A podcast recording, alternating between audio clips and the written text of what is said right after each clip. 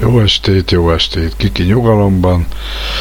Hát remélem, hogy mindenki nyugodtan ideült a készülékekhez. Ma is a felvidéki szalga könyvből hallhatunk majd részleteket, mégpedig azokból az időkből, amikor 1993-ban az önálló Szlovákia megalakult. Ebben ugyanúgy, mint már többször, Cibuja Kati volt segítségemre, ő lesz a narrátor, a mesemondónk, de hát ez, ami történt, ez viszont nem Ha valaki összefüggéseket lát a mai 1993 óta sem sokat változó hozzáállással vagy egyéb dolgokkal kapcsolatban, akkor az majd kielemzi. Zeneileg ma nagyon rövid leszek, nem szeretném megtörni a történetet is, hogy minél többet halljunk belőle, úgyhogy én megelőlegezve mindenkinek a kellemes estét. Köszönöm Katinak, hogy közreműködött, és hallgassátok őt szeretettel.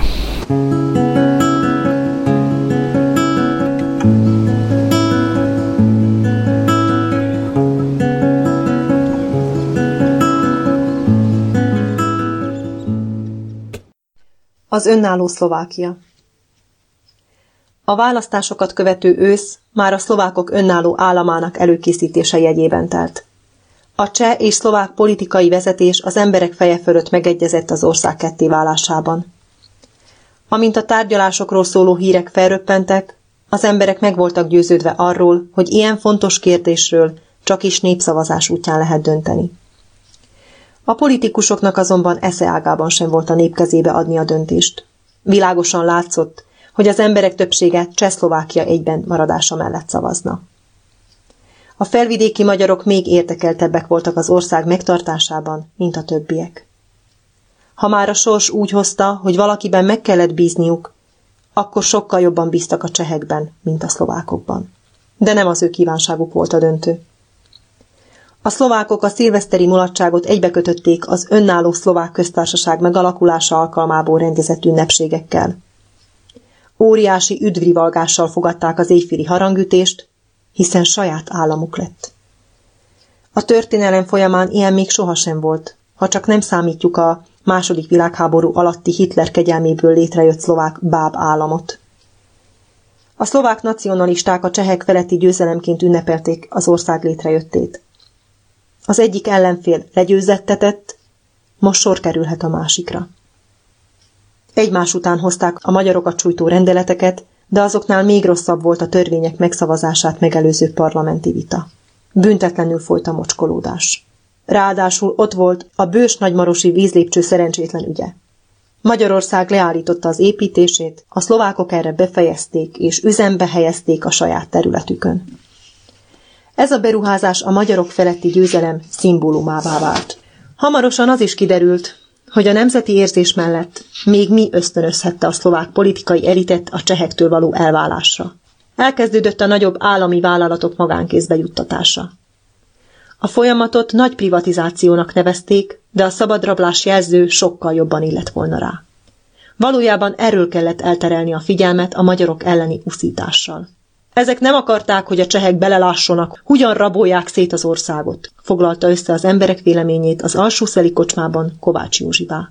Ezek csak maguknak akarnak mindent. Hogy valami igaza lehetett, azt Kuruc Miklós esete is bizonyította.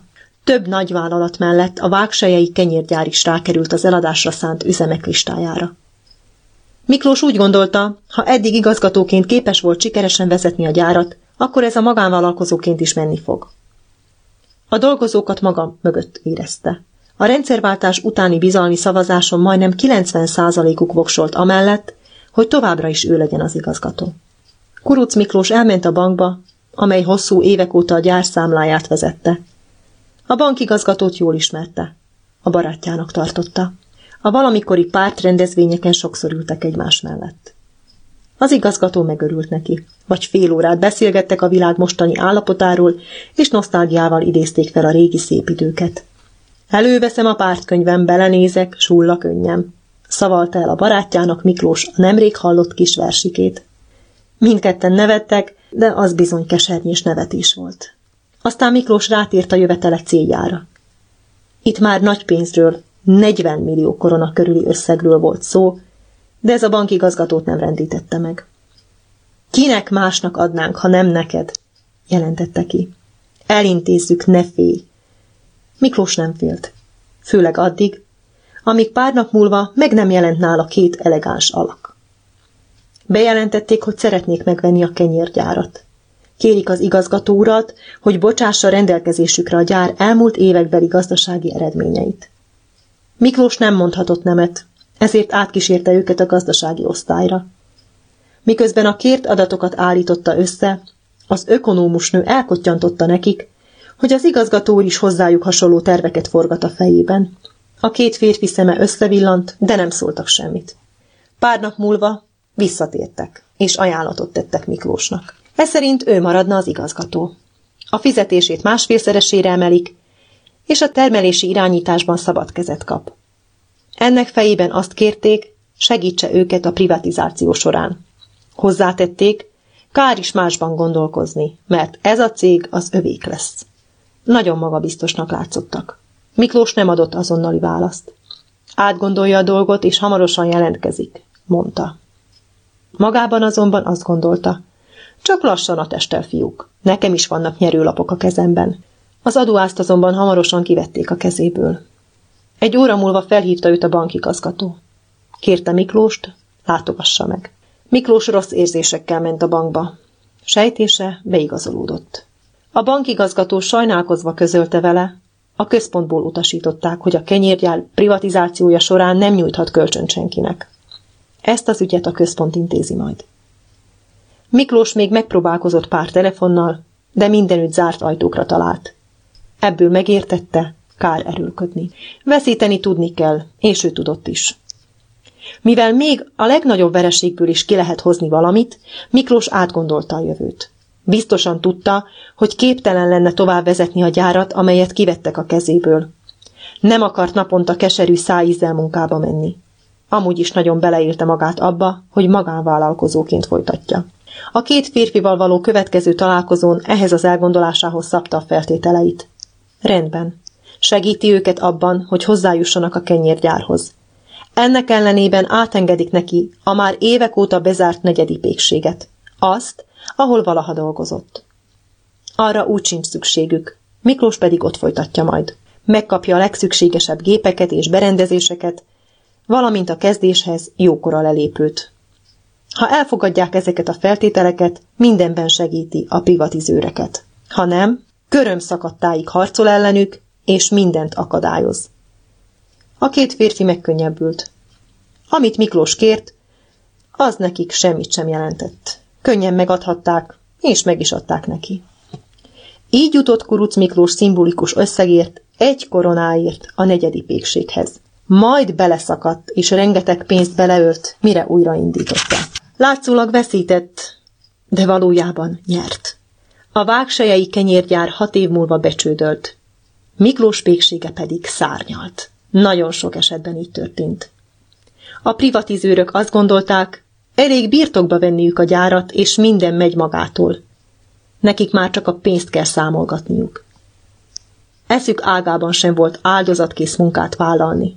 Miklós viszont a pékségben volt kora reggel, amikor a kenyeret kiszállították, ott volt napközben, amikor a termelés folyt, és éjszaka, hogy a tészta dagasztását felügyelje.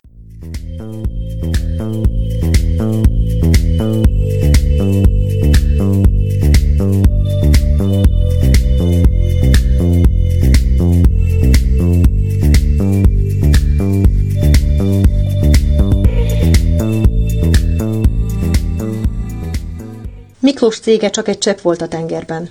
Az kis halnak számított. A nagy privatizáció során hatalmas, több milliárdos vállalatok kerültek illetéktelen kezekbe. Egy dologra nagyon vigyáztak. Mindennek a törvény betűje szerint kellett lezajlania, nehogy később ezek a gyanús vételek megtámadhatóak legyenek. Ezen kívül semmi sem számított. Tisztesség, józanész vagy erkölcs, szakértelem, Ilyesmiről szó sem esett. Az egyik milliárdokat érő céghöz egy olyan KFT jutott hozzá, amelyet az előző napon jegyeztek be százezer koronás alaptőkével. A cég központjaként egy pozsonyi panelház második emeleti lakása szerepelt. A garamszentkereszti alumínium kohó is hasonló sorsra jutott. Arra egy olyan társaság tette rá a kezét, amely az elmúlt években Kínából való textilbehozatallal alapozta meg a vagyonát. Hogy az alumíniumról azt sem tudták, mi fán terem, mit sem számított. Bognár Dezső óriási szerencsének tartotta, hogy a privatizáció évében elérte a nyugdíjkorhatárt. Így nem kellett a mérgét nyelni az új, dilettáns főnökök intézkedéseinek hallatán. Bár minden erővel próbálták megtartani őt, a komoly fizetés emeléssel való kecsegtetés ellenére nemet mondott. Nyugdíjba vonult, de nem üldögélt otthon tétlenül. Hamarosan megkereste egyik volt diákja, és bevonta az induló vállalkozásába. Főleg harangok öntésével foglalkoztak, de más, egyedi megrendeléseket is képesek voltak teljesíteni. A fiatalember volt a művészeti vezető, Bognár Dezső pedig biztosította a szakmai hatteret. Ez a munka megosztás tökéletesen megfelelt neki. Időként rengeteget dolgozott, néha pedig nem volt rá szükség. Akkor kiélvezhette a nyugdíjas életet. Sörözgetett a barátaival, vagy kiment a dombok között fekvő hétvégi házába, és járta az erdőt. Ha elfáradt, leült a tornácra és olvasgatott.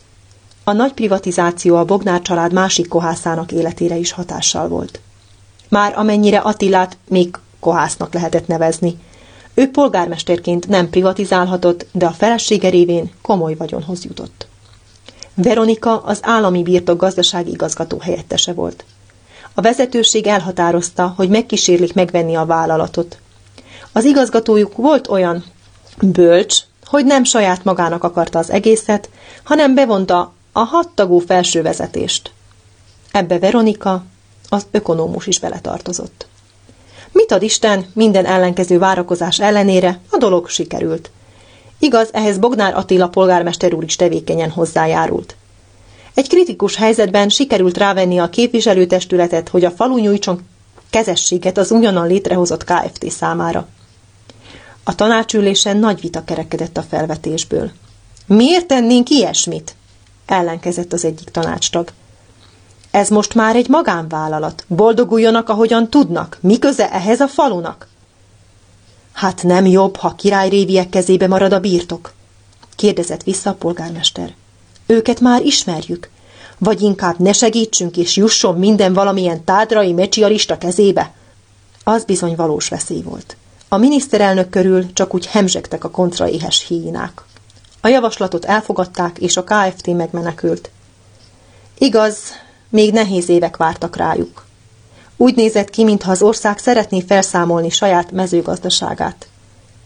Bizony, sok embert kellett elbocsátani, hogy a költségeket lefaragják. A következő években nagyon kellett ügyeskedni, hogy talpon maradjanak. Aztán lassan emelkedni kezdett a mezőgazdaságra nyújtott támogatás, és akkor levegőhöz jutottak. Majd végképp kilábáltak a bajból, és így Bognár Veronika tulajdonrészének komoly értéke lett. A mezőgazdaság mélyrepülését az alsószeli szövetkezet is megérezte. Kevés volt a pénz, állandóan csőd közelben tántorogtak. A túlélés érdekében minduntalan lefaragtak, költségeket csökkentettek, elbocsátottak és átszerveztek. Az egyik átszervezés során Kende Ákos visszahelyeztette magát a műhelymesteri posztra. Már nem akart mechanizátor lenni. Elege lett a papírmunkából. Köztudott, ahol rosszul mennek a dolgok, ott egyre több papír, kimutatás és nyomtatvány jelenik meg. Ákos ezt szívből utálta. Műhelymesterként legalább állandóan szeretett gépei körében lehetett. Otthon is leginkább azokkal foglalkozott. Aki csak tehette, az autóját, a szerviz helyett inkább Ákossal javítatta. Látott, fiam, mutatta egyszer Zsombornak az egyik autóból kiszerelt alkatrészt. Ebben csak egy két koronás rúgó tört el. Igaz, jó fél órát tart, amíg szétszereled, és eljutsz a rúgóhoz. A szervizben ilyesmi eszükbe se jut. Ott eldobják az egészet, és újat tesznek helyette. Az pedig majdnem 300 koronába kerül. Nem csoda, ha így módon Ákosik udvara mindig tele volt javításra váró autókkal. Ezzel továbbra is tudott pénzt keresni. A fóliázásra akkor már nem nagyon lehetett számítani. Azt csak émmel ámmal folytatták, hiszen évek óta nem érte meg zöldségeket termeszteni. A felvidéki magyarok életére valaha óriási hatással lévő fóliázás egyszerűen elsorvadt. A lejtmenet már a szocializmus végén kezdődött, amikor a kommunista vezetés alacsonyra szabta a felvásárlási árakat. Úgy gondolták, az emberek úgyis túl sokat keresnek. A rendszerváltás után özönleni kezdett Szlovákiába a külföldi áru. Olcsóbb volt, mint a hazai, hiszen az ottani termelőket az államok támogatta. Szlovákiában az ilyesmi szóba sem jöhetett, így a hazai zöldség versenyképtelenné vált. A bajra még rátett egy lapáttal azoknak az állami vállalatoknak a magánkézbe jutása, amelyek addig a zöldség felvásárlás bonyolították. A mind nagyobb haszon érdekében az új tulajdonosok szinte már ingyen akarták felvásárolni. A fóliázás veszteségessé vált. Két év gyötrődés után oly sok más addigi termelőhöz hasonlóan kendélyék is feladták. A fóliában csak a család számára termeltek. Mivel a gyerekek kirepültek otthonról, s a fóliába sem kellett annyit dolgozni, állatot is kevesebbet tartottak. Kende Magdusnak hirtelenjében nem akadt elegendő dolga. Hosszas kérlelés árán sikerült rávenni a férjét, hogy engedje munkába járni. Ákos sokáig ellenállt. Ő amolyan maradi fajta volt, aki azt vallotta, az asszonynak otthon a helye. A férj dolga az, hogy keressen, hogy ellássa a családot. De Magdus addig duzzogott, míg végül Ákos engedett. Magdus örömmel állt munkába. A galántai kataszteri hivatalba került. Munkahelyét a menye szerezte neki. Kinga földmérőként naponta megfordult a kataszteren, hiszen jó részt a hivatal számára dolgozott. Ott hallotta, hogy kisegítő munkaerőt keresnek. Rögtön szólt az anyósának, aki nagy örömmel ragadta meg a lehetőséget. A lassan ötven felé közeledő asszonynak ez volt élete első munkahelye. Igyekezett hasznossá tenni magát. Amolyan portásféle volt, aki útba igazította a klienseket, átvette a postát, kisebb bevásárlásokat végzett és hasonlók. Semmilyen feladatot nem utasított el. Megtanul dolgozni a számítógépen is, ami az ő korában nem kis teljesítmény. Ezzel egyből megnőtt az értéke. Akkor már komolyabb munkákat is rábízhattak. Adatokat táplált a gépbe, amit mindenki más útát elvégezni, hiszen az egyfajta lélekemelő munkát senki sem szereti. Magdus még ezt is örömmel tette. Neki az újdonságnak számított. Úgy vette, mit panaszkodjon. Hiszen ez százszor könnyebb munka, mint a fóliába dolgozni, vagy kitömni száz libát. Felesége boldogságát látva Ákos is megenyhült. Eleinte nehezen szokta meg azt, hogy ebédidőben hazatérve senki sem várja meleg étellel, saját magának kellett megmelegíteni az ennivalót. Ettől nem tört le a keze, ám eközben mindig az eszébe jutott, mennyire megváltozott a világ. Régebben szóba sem jöhetett volna, hogy az ő anyja máshol dolgozzon. Ákosnak nem tetszett az új világ. Szó sincs róla, hogy a kommunistákat sírta volna vissza. Azokat sem szerette, de véleménye szerint ezek a mai vezetők rosszabbak. A kommunistákról mindenki tudta, hogy hazudnak. Ezeknek a mostaniaknak a szájából úgy hangzanak a gyönyörű, demokratikus eszmék, mintha csupa igazság lenne. Öröm hallgatni. Csak ha jobban belegondol az ember, akkor derül ki, milyen álságos az egész. Kende Ákos azért nem merült bele a búbánodba. Nem volt rá oka. Anyagilag jól állt, mindkét fiára büszke lehetett, a faluban megbecsült embernek számított. Otthon minden rendben, csak ez a környező világ lenne jobb. Zsombor nem osztozott apja bal sejtelmeiben. Ő sem volt vak, látta, mi történik körülötte, de nem érdekelte. Ha mások ingyen jutnak vagyonhoz, a lelkük rajta. Azon, amit az ember görbeúton járva szerez, úgy sincs rajta Isten áldása. Ő tiszta eszközökkel kívánt előre haladni. A helyzet úgy állt, hogy erre minden lehetősége megvolt, hiszen a cége virágzott. Zsombor egy alkalommal összefutott az alsószeli kocsmában valamikori iskolatársával. Hegedűs Ferkó addig szorongatta a kezét, addig ölelgette, míg Zsombor fizetett neki egy fél decit. Ezt jobb meggyőződés ellenére tette, mert nem igen szívlelte Ferkót. Valaha egy osztályba jártak. Ferkó amolyan sötét gyerek volt. A tanítók mindig a hátsó padba ültették, hogy ne is lássák. Kőműves lett belőle, másra nem igen volt alkalmas. Aztán bevették őt az egyik partiba, így a hétvégeken elkezdett fusiba járni. Hirtelen rengeteg pénze lett, és ezt arra használta, hogy bosszantsa Zsombort. Szórta előtte a százasokat és dicsekedett. Amikor megtudta, hogy Zsombor egyetemista lett, elkezdte ócsárolni a mérnököket. Hogy azok nem értenek semmihez, hogy egy jó kőművesnek nincs is rájuk szüksége. Mostanra azonban fordult a kocka. Ferko minden falusi partiból kiesett, mert teljesítményt nem nyújtott, de a háziak pálinkájának nagy részét ő itta meg. Láthatóan le volt égve. Zsombikám, nem adnál kölcsön egy ötvenest? Fordult a valamikori osztálytársához. Zsombor meghökkent. Tudta, azt az ötvenest ő sosem látja viszont. Aztán elvigyorodott, kivette a zsebéből egy százast, és Ferkó kezébe nyomta. Tessék, Ferkó, itt egy százas, meg sem kell adni. Most állt helyre a világrendje, gondolta magában. Ez megér egy százast. Akkora érett be a tudásbeli különbség. Zsombor olyasmit tudott, amire Ferkó sosem lehetett képes. Amint a csőgyártás beindult, azonnal felfuttatta a kereskedelmi részleget is. Másfél év alatt elérte, hogy a vízvezetékek építéséhez szükséges összes anyag meglegyen a raktáron.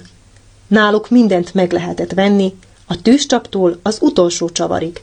Addig nem is volt ilyen cég. Az egyik csak csöveket, a másik idomokat, a harmadik pedig kizárólag szerelvényeket árult. Zsombor mindezt egy tető alá hozta, és ez az elképzelés sikeresnek bizonyult, így a saját akcióikra sem kellett máshol bevásárolniuk. A szerelők felpakoltak, és már indulhattak is. Anyaghiány miatt sosem álltak. A konkurenseik is náluk vásároltak. Ez viszont azt jelentette, hogy Zsomborékkal szemben nem voltak versenyképesek. A versenytárgyalásokon eleve magasabb anyagköltségből kellett kiindulniuk. Zsombor cége azt az akciót szerezte meg, amelyiket csak akarta. Már csak azért is, mert jól dolgoztak. Zsombor ragaszkodott hozzá, hogy mindent rendesen csináljanak meg, ne csak úgy tessék-lássék. Ennek pedig híre ment. A rendes munkára még az apja szoktatta rá. Ákos mindannyiszor felháborodott, amikor trehány munkával találkozott. Arra pedig a szocializmus alatt volt alkalma bőven. Ezt a szocita, le van, mb, jó lesz ez, így is mondat fogja sírba vinni. Jósolta meg, és igaza lett. Zsombor sokat tanult az apjától, és a tanultak szerint járt el. Ákos sosem tartott hosszú prédikációkat, ám egy-egy mondata megragadt a fia fejében. A munka akkor van befejezve, amikor eltakarítottál magad után. Okította Zsombort már kiskorában. Gyerekkorában Zsomborra időnként rátört az alkotási vágy. Fúrt, faragott, hajómodelleket gyártott vagy olmot öntött, mikor mi jutott az eszébe. Jó volt dolgozni apja műhelyében, hiszen ott minden művelethez talált szerszámot. A munka befejeztével minden széthagyott. Ákos egy ideig tűrte, elpakolt helyette, de aztán egyszer szólt neki, hogy ez így nem lesz jó. Tessék rendet rakni maga után. Nem volt egyszerű betartani, hiszen az alkotó munka utáni takarítás csak nyűg volt, de az apja ragaszkodott hozzá.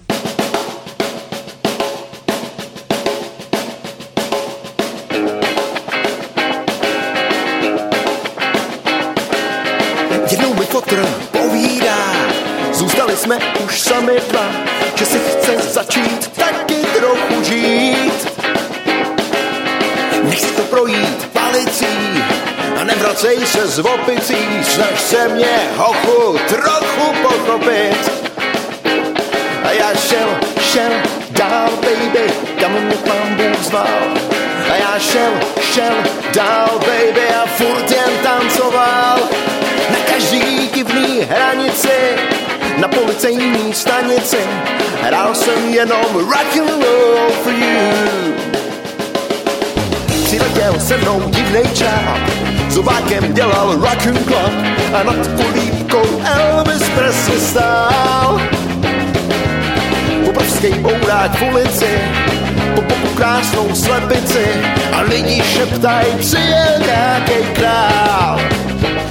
A já šel, šel dál, baby, kam mě pán Bůh zval. A já šel, šel dál, baby, a furt jen tancoval.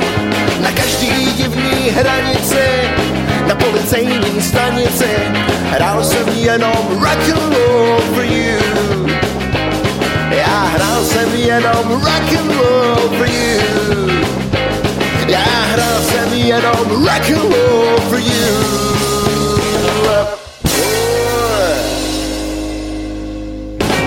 Végül Zsombor megszokta, és a cégében is átültette ezt a gyakorlatot. A munkaterületen nem hagytak maguk után szemetet. Csak akkor nyilvánította késznek az építkezést, amikor minden szépen vissza lett takarva, eligazítva, és az összes törmeléket eltakarították. Ezzel az építőcégek között unikumnak számítottak.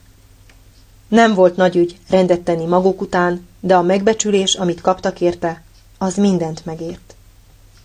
Ákos sok mindenre rámutatott, amit Zsombor amúgy is tudott, de az apjától halva még kézzelfoghatóbbá váltak a dolgok.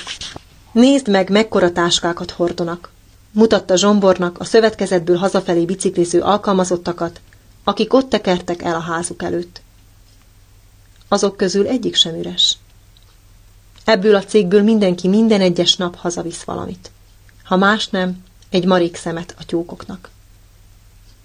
Pár alátétett, vagy egy zacskó forgácsot. Mindegy mit, csak valamit vigyen. A szocializmust apránként szétlopkodták. Zsombor nem akart így járni, és megtette a szükséges lépéseket. Hatásos volt. Az évek hosszú során a cégéből csak egyetlen kalapács tűnt el. Azt megfizettették, és a dolgozók tanultak az esetből. Két év múltán az éves forgalmuk elérte a 100 millió koronát. Ötven embert alkalmaztak, akiket jól fizettek. Sokan szerettek volna náluk dolgozni. Zsombor megérte azt is, hogy a jóslata beteljesedett. A nyitrai műanyag gyár igazgatója tárgyalásra hívta. Már nem kellett a portán várakoznia, azonnal bekísérték a főnökhöz. Az igazgató felajánlotta, hogy jókora összegért hajlandók megvenni a céget. Zsombornak esze ágába se volt belemenni, pedig nem kis pénzről volt szó. Nem utasította el kerekperec, hanem azt mondta, megbeszéli tulajdonos társaival.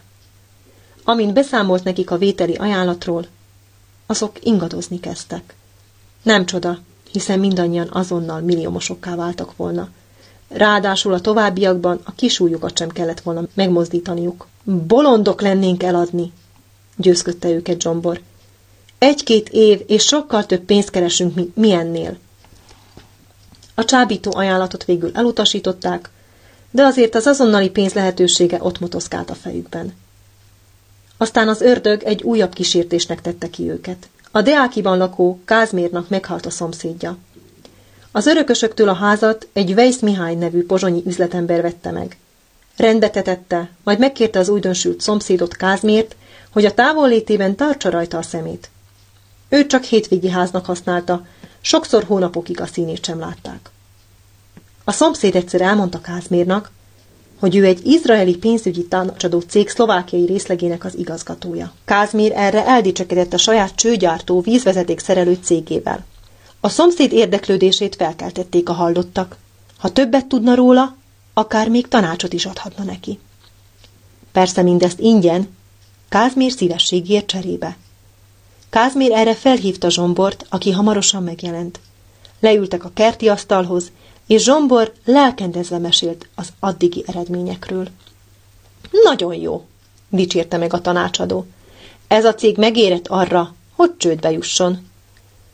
Zsombor értetlenül bámult, erre Weiss megmagyarázta. Most kell a lehető legnagyobb bankkölcsönt felvenni. A cég jól megy, tehát a bank bármennyit ad. Aztán pedig csődet kell jelenteni. Persze az egész menetet ki kell dolgozni, de mi azt elvállaljuk. Már van tapasztalatunk az ilyesmiben. Meg van bolondulva, jó ember, szakadt ki zsomborból. Ezt becsődöltetni? Hiszen szárnyalunk. Hát persze, ilyenkor kell, jelentette ki a tanácsadó. Így lesz belőle a leghamarabb pénz. És mi lesz a munkásokkal? kérdezett rá a megrökönyödött zsombor. Mit törődik velük? Hát maga nem pénzért csinálja? Zsörtölődött a pénzügyi tanácsadó ilyen értetlenség hallatán. Zsomborot hagyta, mielőtt még behúz neki egyet. Hogy az ő alkotását, kedves cégét kizárólag a pénz miatt mocskos módszerekkel becsődöltesse? Soha. Ilyesmi az eszébe sem jut. Neki nem is jutott eszébe, de Kázmérnak igen, aki a következő tulajdonosi ülésen felvetette a javaslatot. Zsombor szabályosan dürohamot kapott. Mi bajod van? Ennyi pénzed még sosem volt, és még több lesz, támadta le Kázmért. Hiányzik valamit? Nézd meg ennek a vesznek az autóját, védekezett Kázmér. Legújabb BMW. Valamit csak tudhat, ha ilyen autója van. Hallgatnunk kellene rá. Hogy ott rohadjon meg az összes mocskos pénzügyi tanácsadó, dühöngött Zsombor. Hát nem veszed észre, hogy ez egy gazember? Ez nem tanácsadás, hanem gangsterizmus. A szlovák gazdaság körül számtalan vejszhez hasonlatos sötét alak ólálkodott. A privatizáció kezdeteitől jelen voltak, de az igazi idejük még csak most érkezett el. Szlovákiában kormányválság tört ki. A miniszterelnök pártjából egyre több képviselő lépett ki, és végül a kormányoldal kisebbségbe került. Hogy a sok gazemberség láttán a képviselőkben felébredt a lelkiismeret, netán úgy vélték, nekik nem jutott a koncból elegendő, azt nehezen lehetett megállapítani. A távozók között volt ilyen is, olyan is. Elég az hozzá, hogy a kormány bukása miatt új parlamenti választásokat kellett tartani. A magyarok végre bölcsnek bizonyultak. A megmérettetésre a három felvidéki magyar párt koalícióban indult. Jól szerepeltek, de összefogásuk kevésnek bizonyult. A leváltott miniszterelnök visszatért. Mecsiar újra, immár harmadszor jutott hatalomra. Ami ezután következett, rémálom volt az ellenzék számára. A később hosszú kések éjszakájának nevezett első parlamenti ülésen bosszút állt az öt ért sérelmekért. A győztes mindent visz, jelentette ki nyíltan, és e szerint járt el. A nacionalistákkal és a munkáspárttal együtt alakított kormányt. Az ellenzéket, köztük a magyarokat is, semmibe vett. Még ha csak annyi lett volna. A nacionalisták kikövetelték maguknak az iskolaügyi tárcát, és azon mód megkísérelték elsorvasztani a magyar nyelvű iskolákat. Úgynevezett alternatív oktatási módszert akartak bevezetni. Az annyiból állt volna, hogy a diákok szinte mindent szlovákul tanulnak, kivéve a magyar nyelvet és az irodalmat. A nacionalisták azzal érveltek, felnőve majd sokkal jobban megállják a helyüket Szlovákiában, hiszen tökéletesen fogják bírni a nyelvet.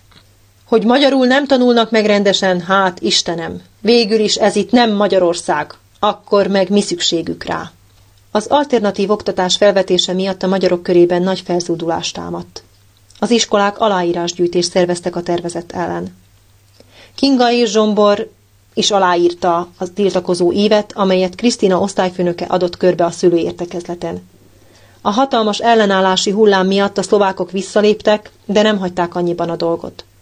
A leginkább tiltakozó igazgatókat leváltották, a tantestületektől pedig megvonták a nekik járó jutalmakat. Zsombort leginkább az keserítette el, hogy akadtak olyanok, akik a leváltott igazgatók helyét elfoglalták. Hogy a szlovákok milyen galántságokat tesznek, az az ő dolguk, a lelkük rajta. De hogy egy magyar tanító kihasználja az alkalmat, és igaztalanul leváltott társa helyére álljon, az elfogadhatatlan.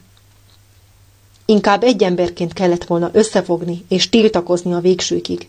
Nem vezetett volna kézzelfogható eredményre, de a felvidéki magyarok önbecsülése megmaradt volna, és annál kevés dolog fontosabb. Az anyaország nem nagyon segített. Zsombor legnagyobb elképedésére Magyarországon a szocialisták visszajutottak a hatalomba. A kiábrándult nép, amely a rendszerváltás után rögtön Kánaánt és amerikai életszínvonalat szeretett volna, kezdte visszasírni a kommunistákat. Hiú ábránd volt, hogy ők majd helyreállítják a régi langymeleg biztonságot. A kommunistáknak eszük ágában sem volt ilyesmi. Ők mással foglalkoztak. Alkalmuk nyílt befejezni a valamikori politikai hatalmuk átmentését gazdasági hatalommá. A külhoni magyarokkal sem nagyon foglalkoztak. Aláírtak Szlovákiával egy jószomszédi és baráti együttműködési szerződést, és ezzel lerendezetnek vették a dolgot. Most már papíron van, hogy barátok vagyunk. Akkor meg mit akartok? Hogy a szlovákoknak eszükbe sem jut ebből bármit is betartani, az már nem érdekelte őket. A felvidékiek magukra maradtak. A szlovákok a minimálisra csökkentették a kisebbségi kultúrára szánt költségvetési tételt. Az anyaországi alapokból a felvidékre juttatott támogatás édeskevés volt, az nem bírta pótolni a hiányt. Ráadásul a Magyarországról származó pénzek sem kerültek mindig a megfelelő helyre.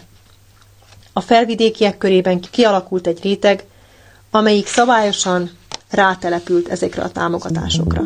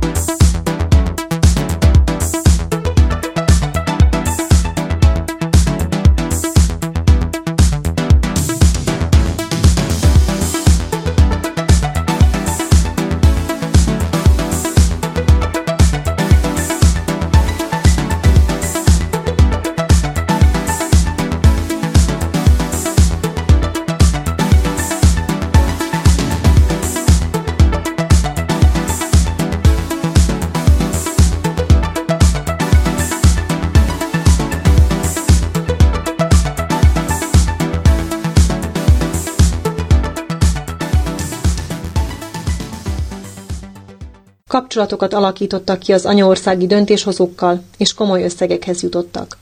Mindezt olyan hazafies szólamokkal támasztották alá, hogy azokat halva az ember szeméből kicsordultak a könnyek. Az egyre kisebbedő személydombon mind több löttyet farkú kiskakas próbálta meg kikaparni magának a mesebeli gyémánt félkrajcárt. Néhányuknak sikerült a félkrajcárnál jóval nagyobb összegekre is rábukkanniuk. A szlovák úthenger tovább nyomult előre. Az államigazgatásból és a közszolgálatból mind több megbízhatatlan magyart bocsájtottak el. Így járt Bognár Nándor is, pedig őt aztán a lojalitás hiányával igencsak nehéz lett volna megvádolni.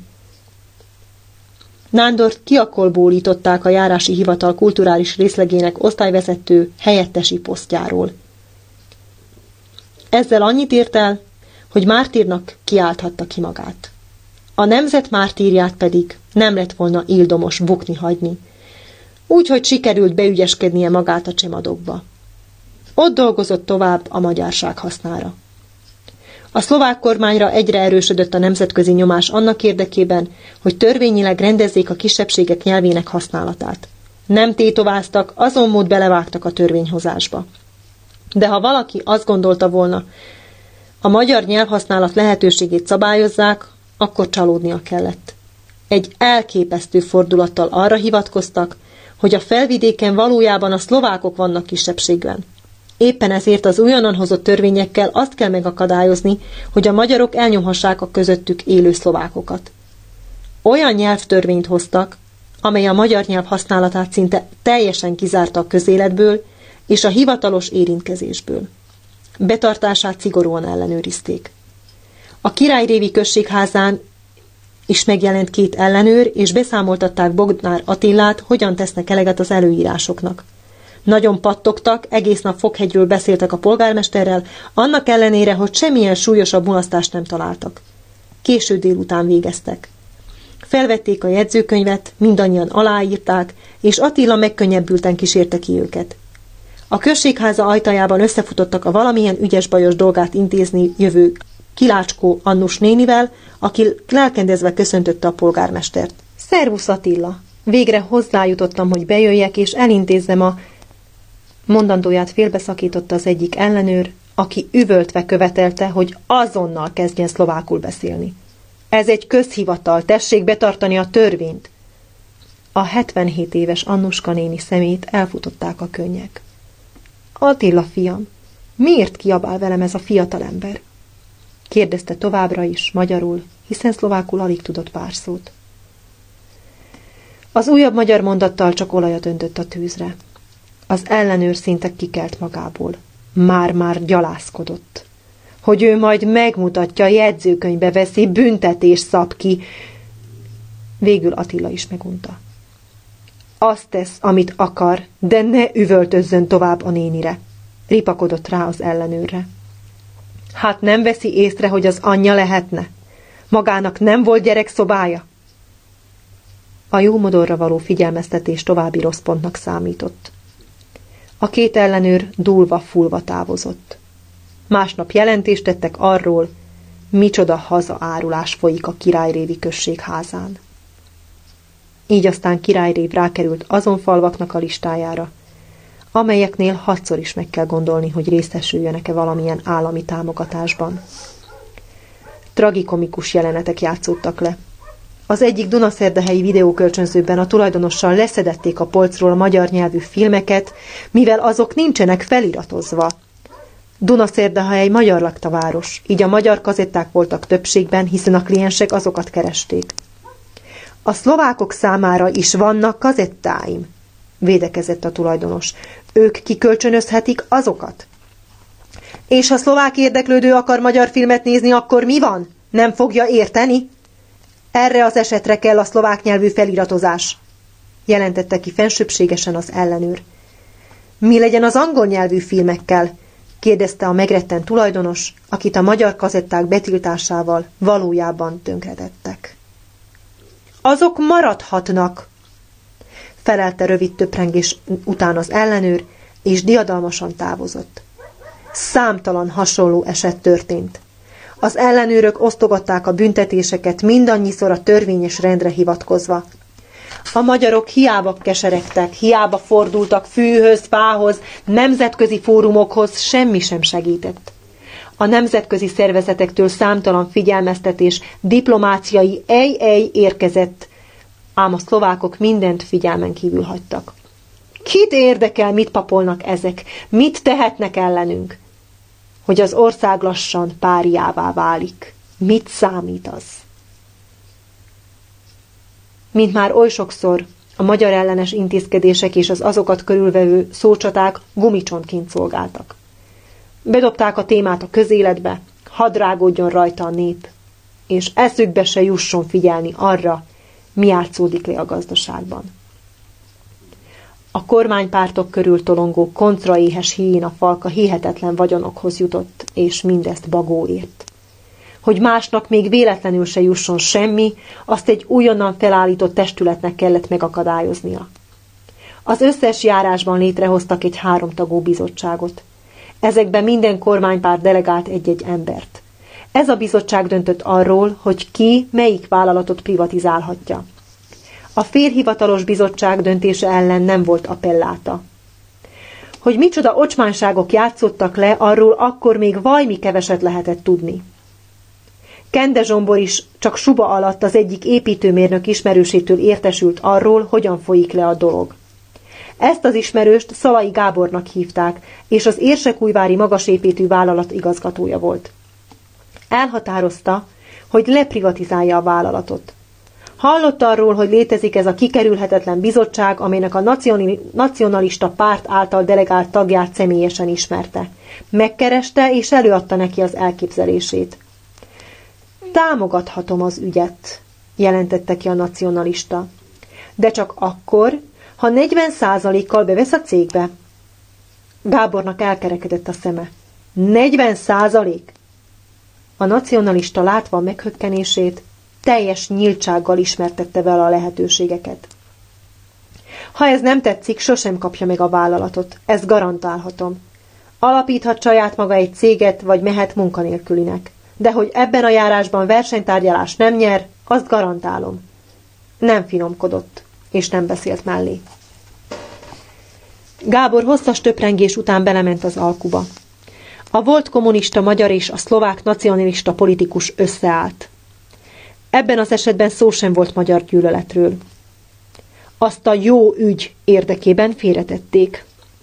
Természetesen a nacionalista nem szerepelhetett a tulajdonosok között, az nem lett volna taktikus. Gábor kapott egy nevet, és hivatalosan ezt a négert vette be maga mellé 40 százalékkal. Attól kezdve a dolgok olajozottan működtek. A bank pár nap alatt megítélte számukra a kölcsönt, így megvehették a 400 munkást alkalmazó vállalatot. Ráadásul a következő három évben sikert sikerre halmoztak. Minden versenytárgyalást megnyertek, méghozzá elképesztően magas árakon. Az volt a módszer, hogy először alacsony árat adtak. Miután kihirdették őket győztesnek, a végleges szerződést erre, arra, amarra hivatkozva már másfélszeres áron kötötték meg. Gábor úgy érezte, jó üzletet ütött nyílbe. Mindez addig tartott, amíg létezett ez a hírhet bizottság. Miután a nacionalista társ kiesett a hatalomból, a helyzet radikálisan megváltozott.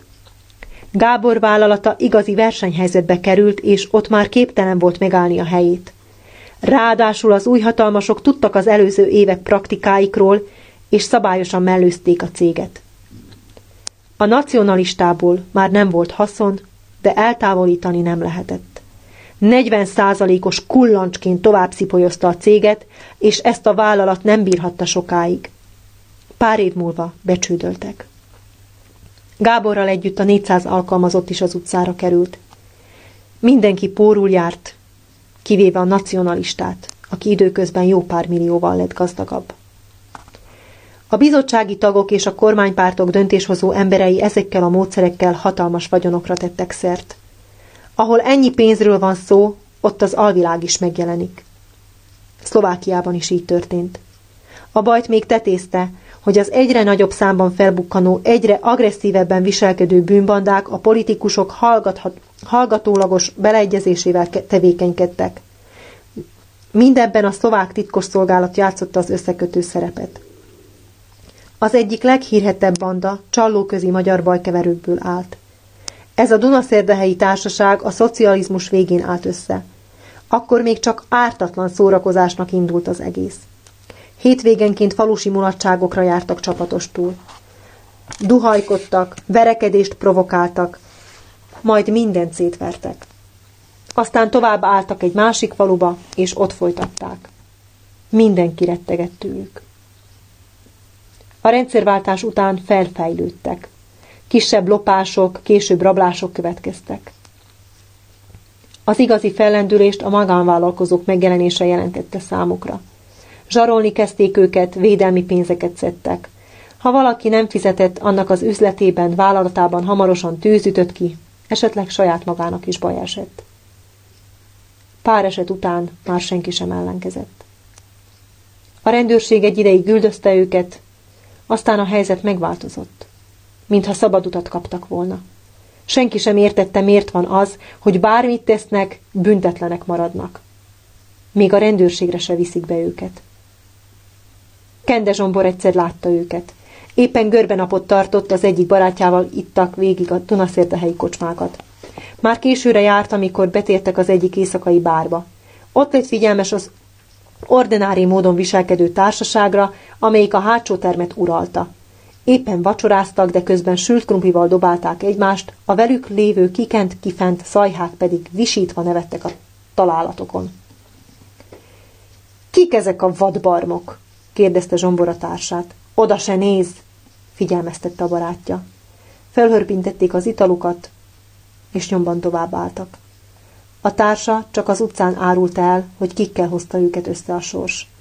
Csak később derült ki, hogy a szlovák titkosszolgálat időként piszkos munkákkal bízta meg őket. Ha valakit meg kellett fenyíteni, eltüntetni, esetleg a cégét felgyújtani, ezekkel a gengszterekkel végeztették el. Ennek fejében büntetlenséget élveztek, a saját területükön azt tehettek, amit csak akartak.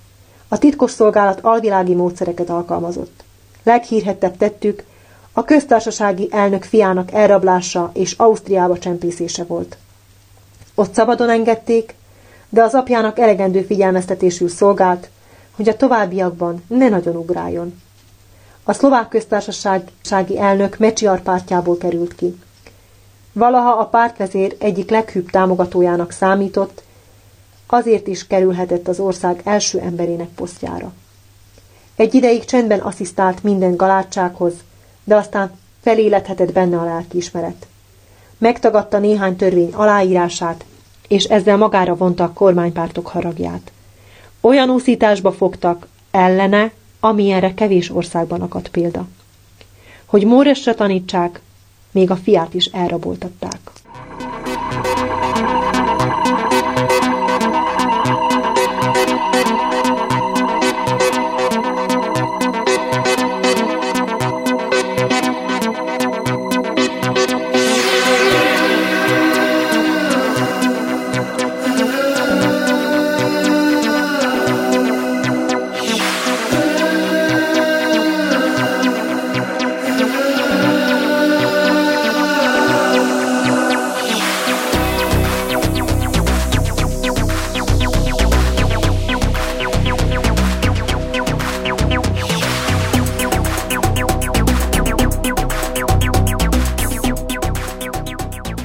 Az ellenzék szigorú vizsgálatot követelt az ügyben. Az egyik titkosszolgálati tiszt hajlandónak mutatkozott vallomást tenni, erre autóbalesetet szenvedett. Az eset azonnal felidézte Dubcsek néhai balesetét. Ő az ország szétválása ellen ágált, így valakiknek az útjában állt. Tettek róla, hogy szerencsétlenség érje. A hatalom nem csak agresszív és kíméletlen, de pökhendi is volt. Az elnöki palotával szemben az egyik bérház tetejére egy hatalmas digitális órát szereltettek, amely a köztársasági elnök hivatali idejéből hátralévő napok és órák számát mutatta. Az egész köpnivaló volt. Mecsiarék csak azt nem vették észre, hogy az óra az ő színvonalukat is mutatja, ráadásul nekik is visszaszámlál. Magyarországon is eléggé elfajult a helyzet. A kormányon lévő szocialisták és liberálisok megszorító intézkedései miatt a népkörében komoly elégedetlenség támadt. Nőtt a szegénység, de az országban amúgy sem volt rend. Sorra jöttek a botrányok, olajmaffia, korrupció, alvilági leszámolások és más hasonló finomságok borzolták a magyar nép kedélyeit. Bognár Ildikó a tévéből is tudott ezekről a gyomorforgató eseményekről, de nagy révén a részletekbe is betekintést nyert.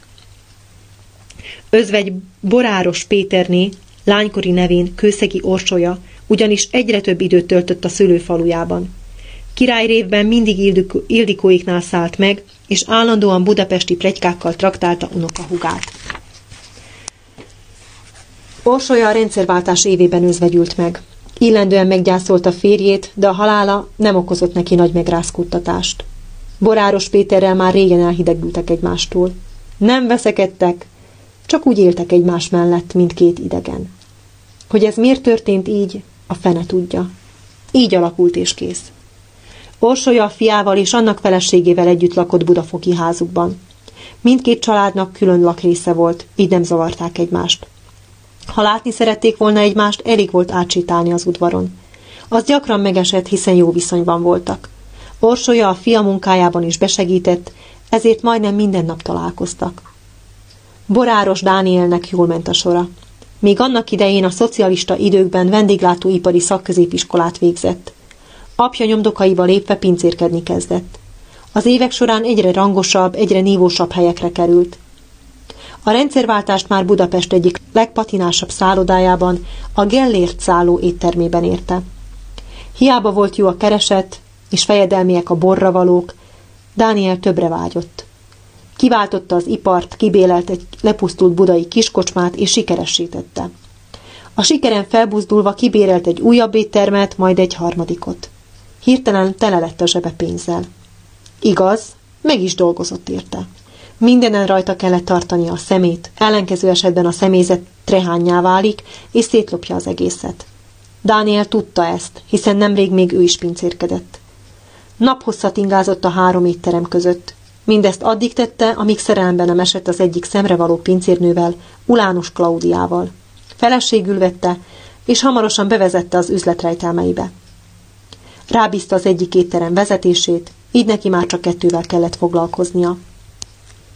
Orsolya nem nagyon szívlelte a mennyét. Túlságosan kihívónak, nagyon törtetőnek találta, de hát ha Daninak ez kellett, hát ő aztán biztosan nem szól bele.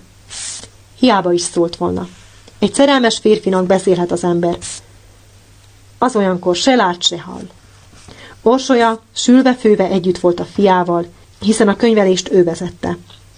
Igaz, akkor már 70 felé közeledett, de még mindig életerős, nyílteszű asszony volt. Kezdetben Daninak minden fillére szüksége volt, minek költött volna még könyvelőre is, ha ezt ő is el tudja látni. A fiú hálás volt anyjának, hogy segíti őt, Orsi pedig természetesnek vette, amit tett, hiszen mi más dolga van egy anyának, mint hogy segítse a fiát. Ahogy haladt az idő, Orsolyának egyre kevésbé tetszett az, amit a fiától hallott. Ször a tiszti orvosi szolgálat ellenőreivel gyűlt meg a baja. Annyira kötözködtek, hogy ott már kilógott a lóláb. Dani hiába tett meg mindent, amit előírtak neki, az ellenőrök újabb és újabb hibákat találtak. Dani eredetileg nem akarta lefizetni őket, de nem volt más választása, mert olyan magas büntetéseket helyeztek kilátásba, hogy az már tönkretette volna őt. Így aztán diszkréten a zsebükbe csúsztatott egy kis baksist, és a hang nem azonnal megváltozott. Egy ideig békén hagyták, majd újra megjelentek. Ezzel a rendszeres kiadással később is számolni kellett. Még rosszabb volt, amikor megzsarolták Dánielt. Két kopasz, kigyúrt férfi jelent meg nála, és felajánlották, hogy megvédik az éttermet. Dani nem akart kötélnek állni, mert tudta, a zsarolásnak sosem lesz vége. Inkább őrzővédő szolgálatot fogadott el, de az is rengeteg pénzbe került. Még így is történt egy-két incidens, de azt túl lehetett élni. Minden esetre az egész vendéglátósdi egyre kevésbé